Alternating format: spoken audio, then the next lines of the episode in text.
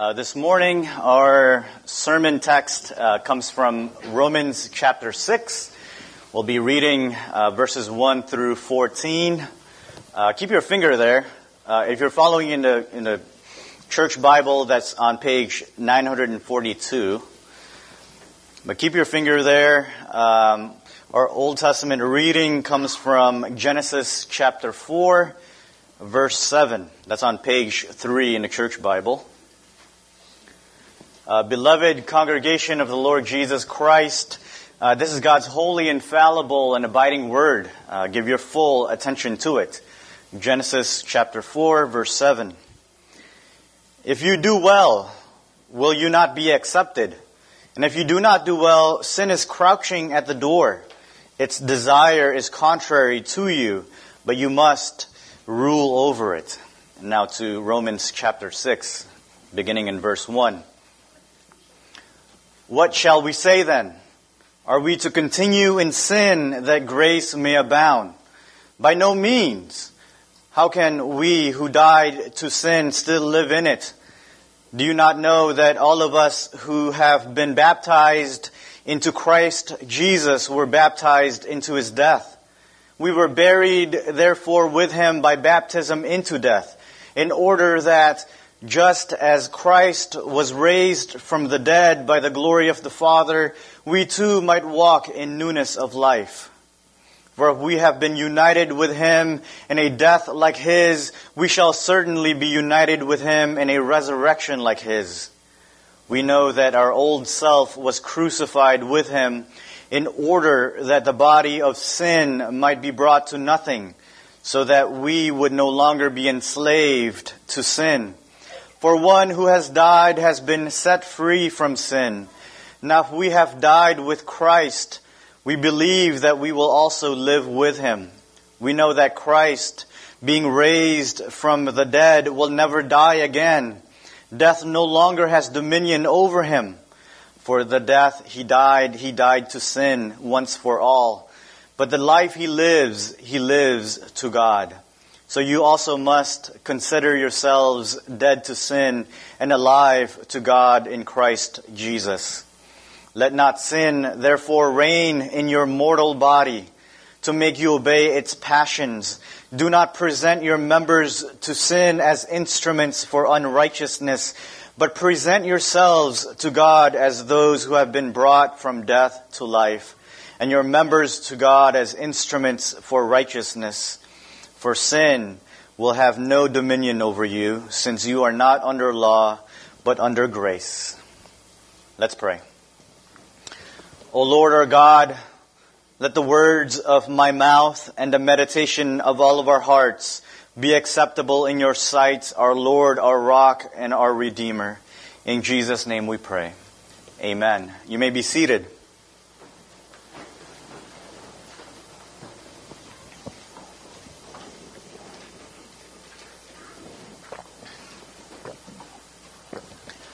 So I want to start with a few remarks about Paul's letter to the Romans. Uh, you know, you're Reformed and Protestant, you're probably super familiar with the letter.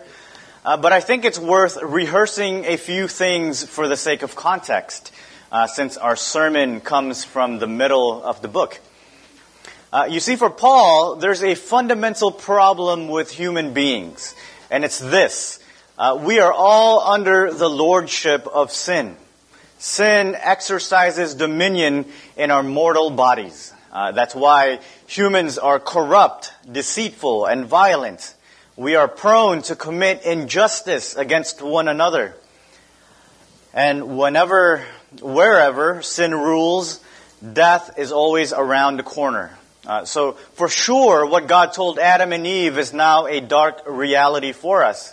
You remember what he said to Adam and Eve, For in the day you eat of it, you shall surely die.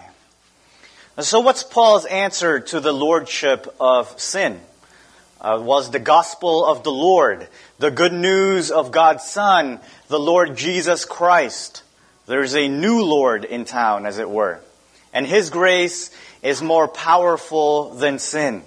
He has the power to save sinners, those who receive Him with a loyal, persevering belief what Paul calls the obedience of faith.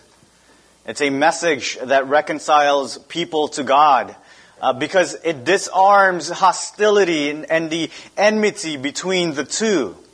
God in Christ came on a rescue mission for us, and in Him we now have peace with God. Uh, that's the vertical dimension. Uh, but what's often forgotten is the horizontal dimension of the gospel because Jesus not only reconciles us to God, He also reconciles us to each other. Uh, throughout uh, the book of Romans, you'll see Paul making a big deal about Jews and Gentiles. Uh, his point is that in the gospel, Jews and Gentiles are united. You know, white and black and brown, rich, middle class, and poor, they're all united in the gospel. Because Jesus brings a kind of grace that the world knows nothing about. It's strange and it's scandalous. And so by the time we get to chapter 6, one thing is clear. There are two lords uh, caught in a cosmic battle. The Lord of sin, which leads to death, and the Lord Jesus, who is life, who gives us life. Uh, and so it's a tale of two lords. Uh, and we will be ruled by one and despise the other. But both are on a mission for our hearts. Paul's point in our passage is that in baptism, we are identified with King Jesus. He is our Lord, not sin and death any longer. And so here's, here's kind of the big idea for us this morning. Uh, baptism is a constant reminder that we must put sin to death on the cross that we might live in the power of the resurrection of God. Baptism is a constant reminder that we must put sin to death on the cross that we might live in the power of the resurrection of God. Uh, Paul opens with this. He says, What shall we say then? Are we to continue in sin that grace may abound? Well, the obvious answer is no, right? But, but, but Paul is making a point. What is it, that point? Well, Paul knows that the gospel he's been talking about is super abundant in grace and overwhelmingly merciful. It seems too good to be true. You can hear somebody saying, uh, You mean the more I sin, the more God's grace covers me? That sounds good to me, right? Sounds good to me. Let's keep going with that. Uh, listen, if the gospel is that good, people might think they don't need to change, that they can just continue in their sin. But let me ask, what kinds of people would seriously ask this question anyway? Who would really ask if they can keep on sinning? It's not those who truly embrace the gospel, those who are truly committed to King Jesus, no, it's only people who are trying to skirt around the gospel. Because why would anyone ask that question?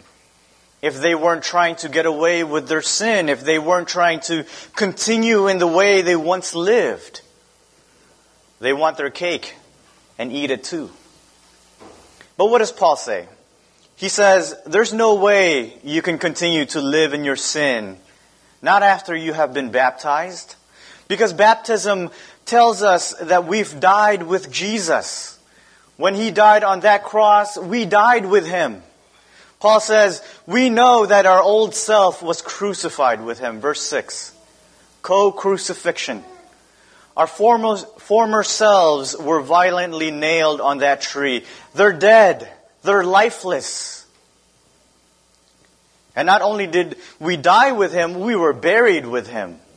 God has entombed us in water. The person we used to be, the person who submitted to sin time and time again, is buried in the tomb. So if you've received the symbol of baptism, then you can't go back to your former way of life. Because what are you saying if you do? You're saying that you don't belong to God's kingdom. That Jesus is not your Lord. Sin is. So it is utter treason to go back. Uh, in, in 1 Corinthians 10, Paul notes that Israel was baptized when they passed through the Red Sea, or the sea, right? For him, baptism corresponds to Israel's exodus from Egypt.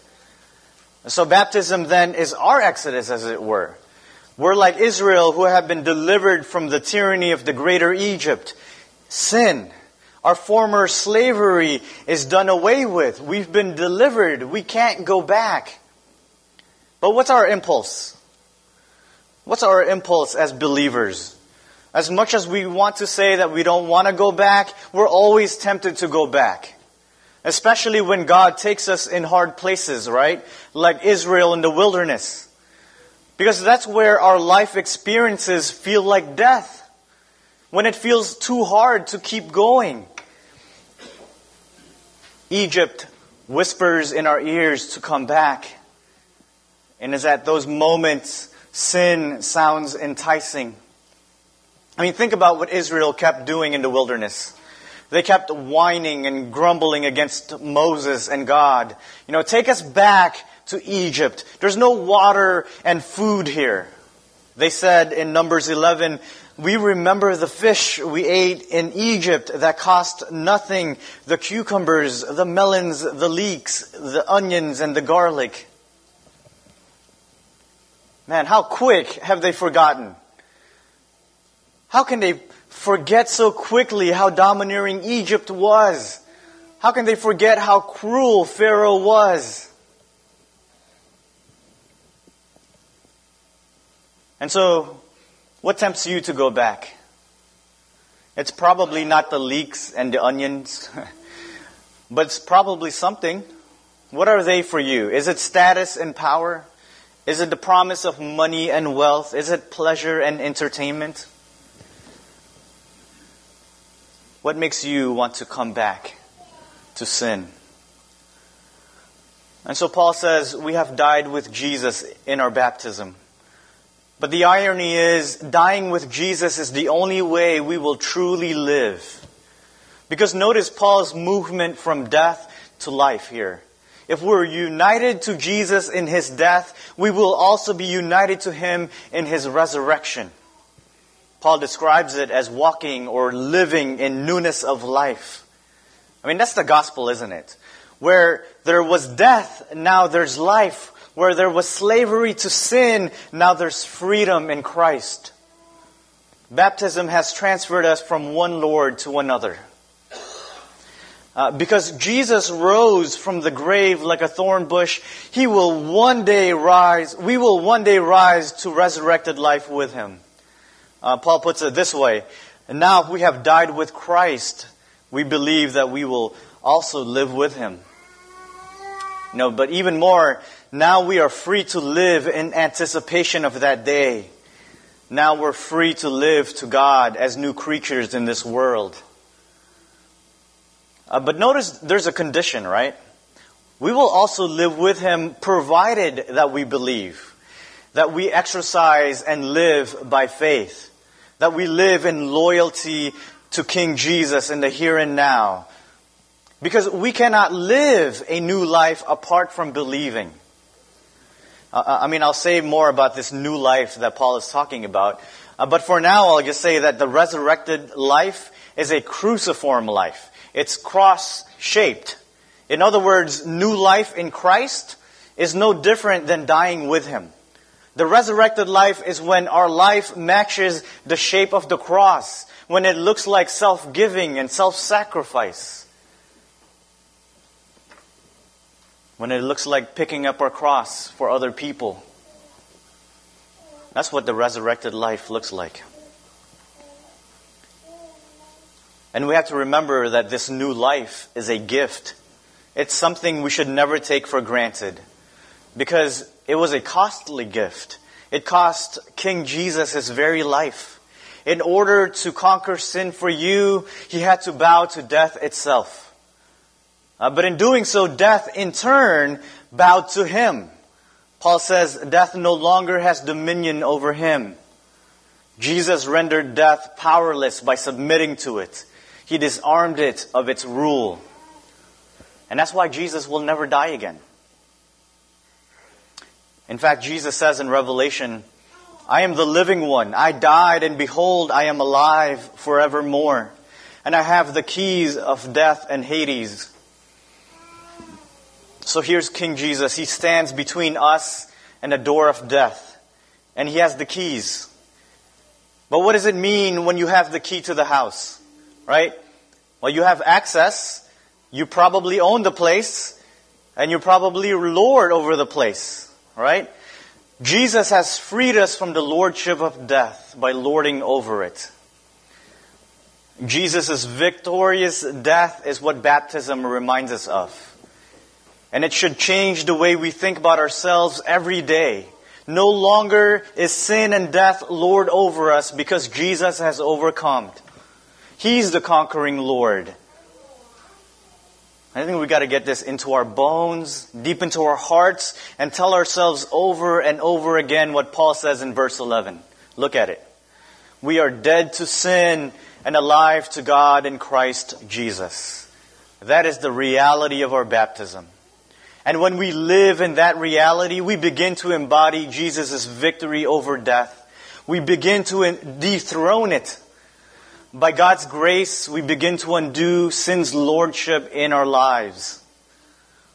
We can begin to overcome sin in the here and now. Now, don't, don't mishear me. Uh, I'm not saying we completely eradicate sin because only Jesus can do that and he will do it when he comes back. But we can, according to Paul, make some progress. Not because we're good or great enough, but because death no longer rules over Jesus. And so if we're in Him, death no longer rules over us. Uh, you know, the Bible tells us that death once ruled over all of us like a king. Uh, the writer to the Hebrews says, through fear of death, we were subject to a lifelong slavery. Uh, but, but why is death so powerful? Well, it's because of sin.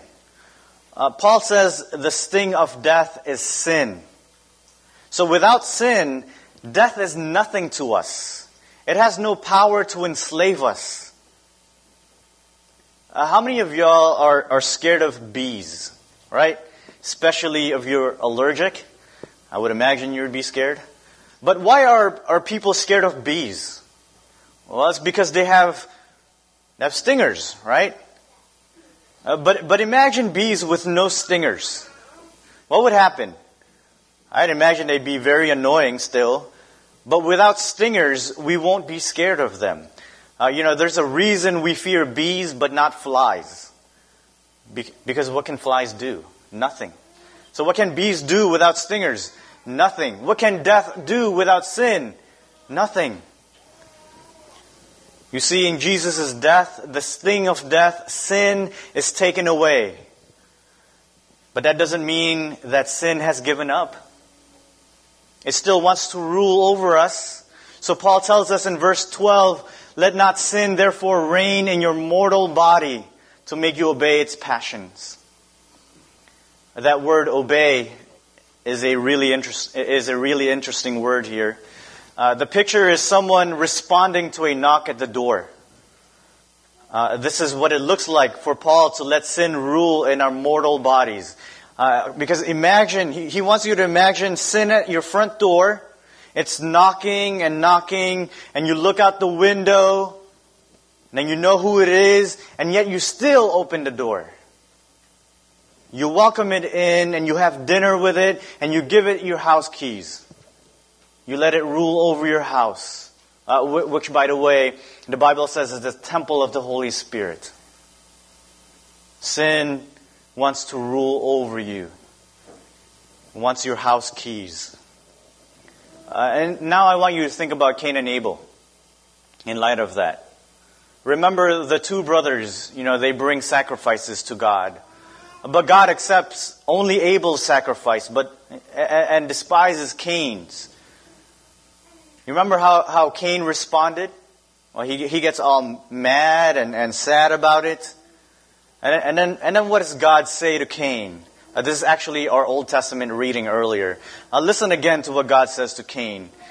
If you do well, will you not be accepted? If you do not do well, sin is crouching at the door.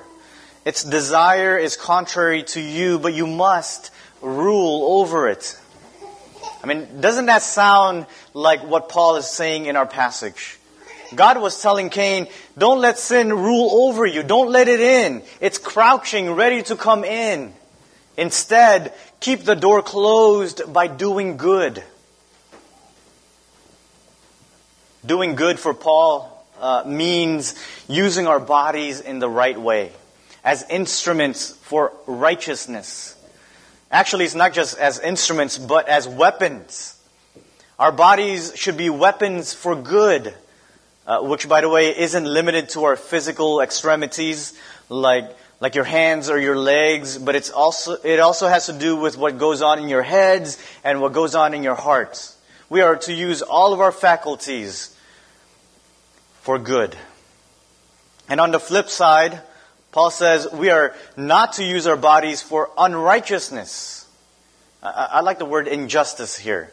Our, our bodies should never be weapons of injustice. The very things Paul said is wrong with humanity early on in this letter.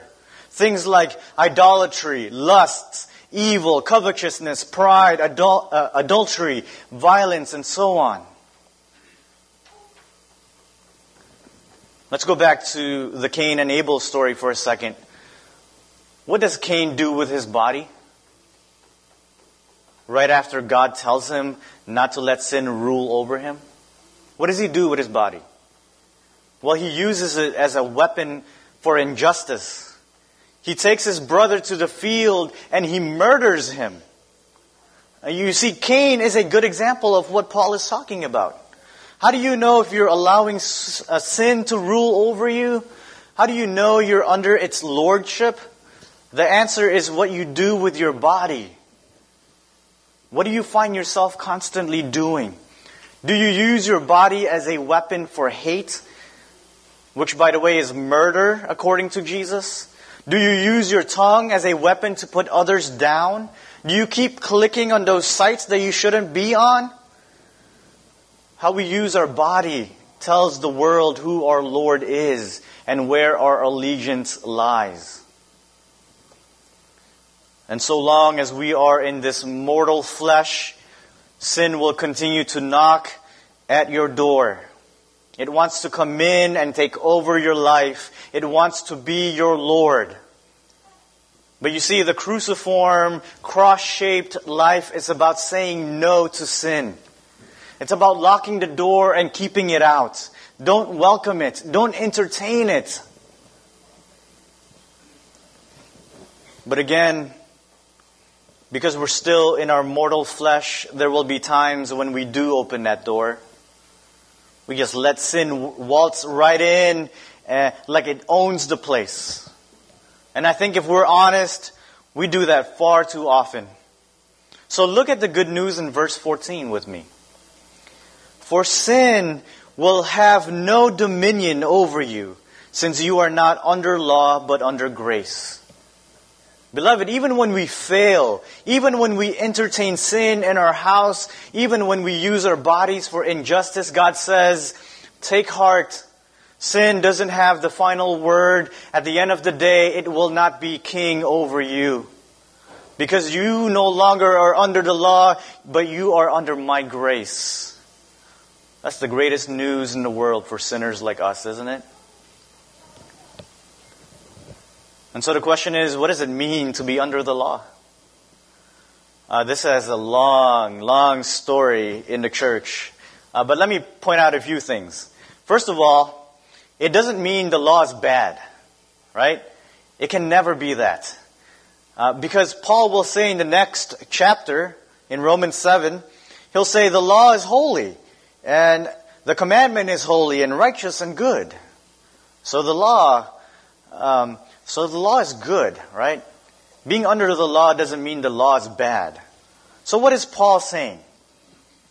I think he's saying that the law condemns us when we stake our allegiance on it, when we pursue the law apart from the Lord of the law. See, it's not because the law is bad, it's because we are. What the law does is expose our sin. The sting of death is sin, and the power of sin is the law. You see, like death without sin is powerless, so is sin without the law is powerless. But when we live under the law, when we stake our identity in our performance, in our doing, we empower sin. And when we empower sin, death becomes a powerful king to us again. So to be under grace then is to be under the lordship of King Jesus. It's to find our identity in his death and life. That is to say, it's to live in the reality of our baptism, that we have died with him and we will be raised with him. So praised be to God that King Jesus was baptized. Not because sin was Lord over him, but because he loved us. He did it to set us free from the fear of death, to liberate us from the lordship of sin, and to give us new life. Jesus became a pawn. He sacrificed himself that we might become queens and kings over, over sin. Uh, Jesus was, was that wheat uh, that fell to the ground and died, that we too might live the kind of life that he lived. A life that's self giving, uh, self denying, and self emptying. Beloved, that's the gospel. The good news that the Lord, the Lord of glory, would lay down his life for us. He submitted himself to the Lord of sin and death that we might have newness of life. Uh, let me close with a few reflections this morning. Our baptism is a call to die, to die to our sinful desires. It's a reminder of what Jesus said If anyone would come after me, let him deny himself and take up his cross daily and follow me. You hear that? Jesus says to do it daily. In other words, we have to practice our baptisms every day. We need to be co-crucified with Him. We need to put ourselves next to Jesus as He was hanging on that cross. We're like the robbers crucified on either side of Jesus. You remember that when He was crucified? Two robbers were there. Every day we need to make a choice about Jesus. Will He be your King? Will He be your Lord? Will you affirm His death as your own? Or will you revile and mock him and allow sin to be your Lord? Beloved, until we die with Jesus, we, we won't and cannot truly live.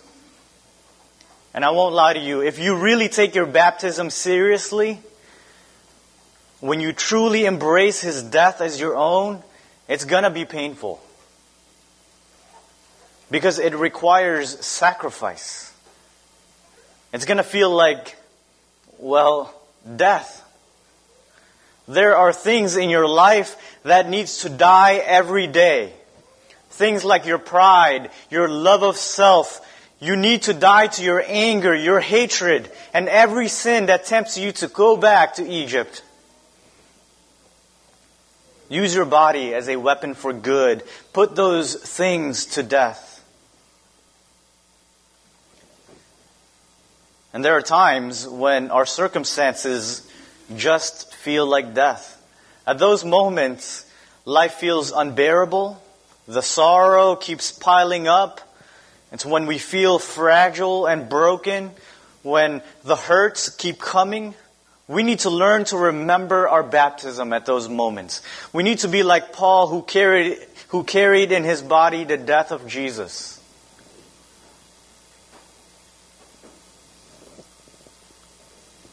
The promise of the Bible is that whenever we go through those moments of dying to self,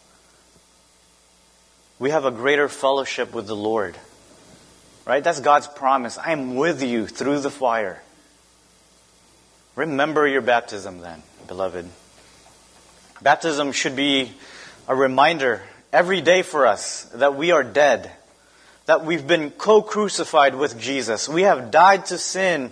Sin no longer is our Lord. But it should also remind us every day that we've been made alive by the gracious, self giving King, the Lord Jesus, and in Him we are more than conquerors. Amen. Please bow with me in prayer. Our gracious God, we thank you for this time in your word, for the baptism of Jason, and for your wonderful gift of supper. Father, we ask that these wonderful means of grace would be met with faith and obedience in our life, and that we would leave here today stronger for the time we have spent with you, grateful for the mercy of Jesus Christ, and in complete awe and wonder of your love. We pray this in Christ's perfect name. Amen.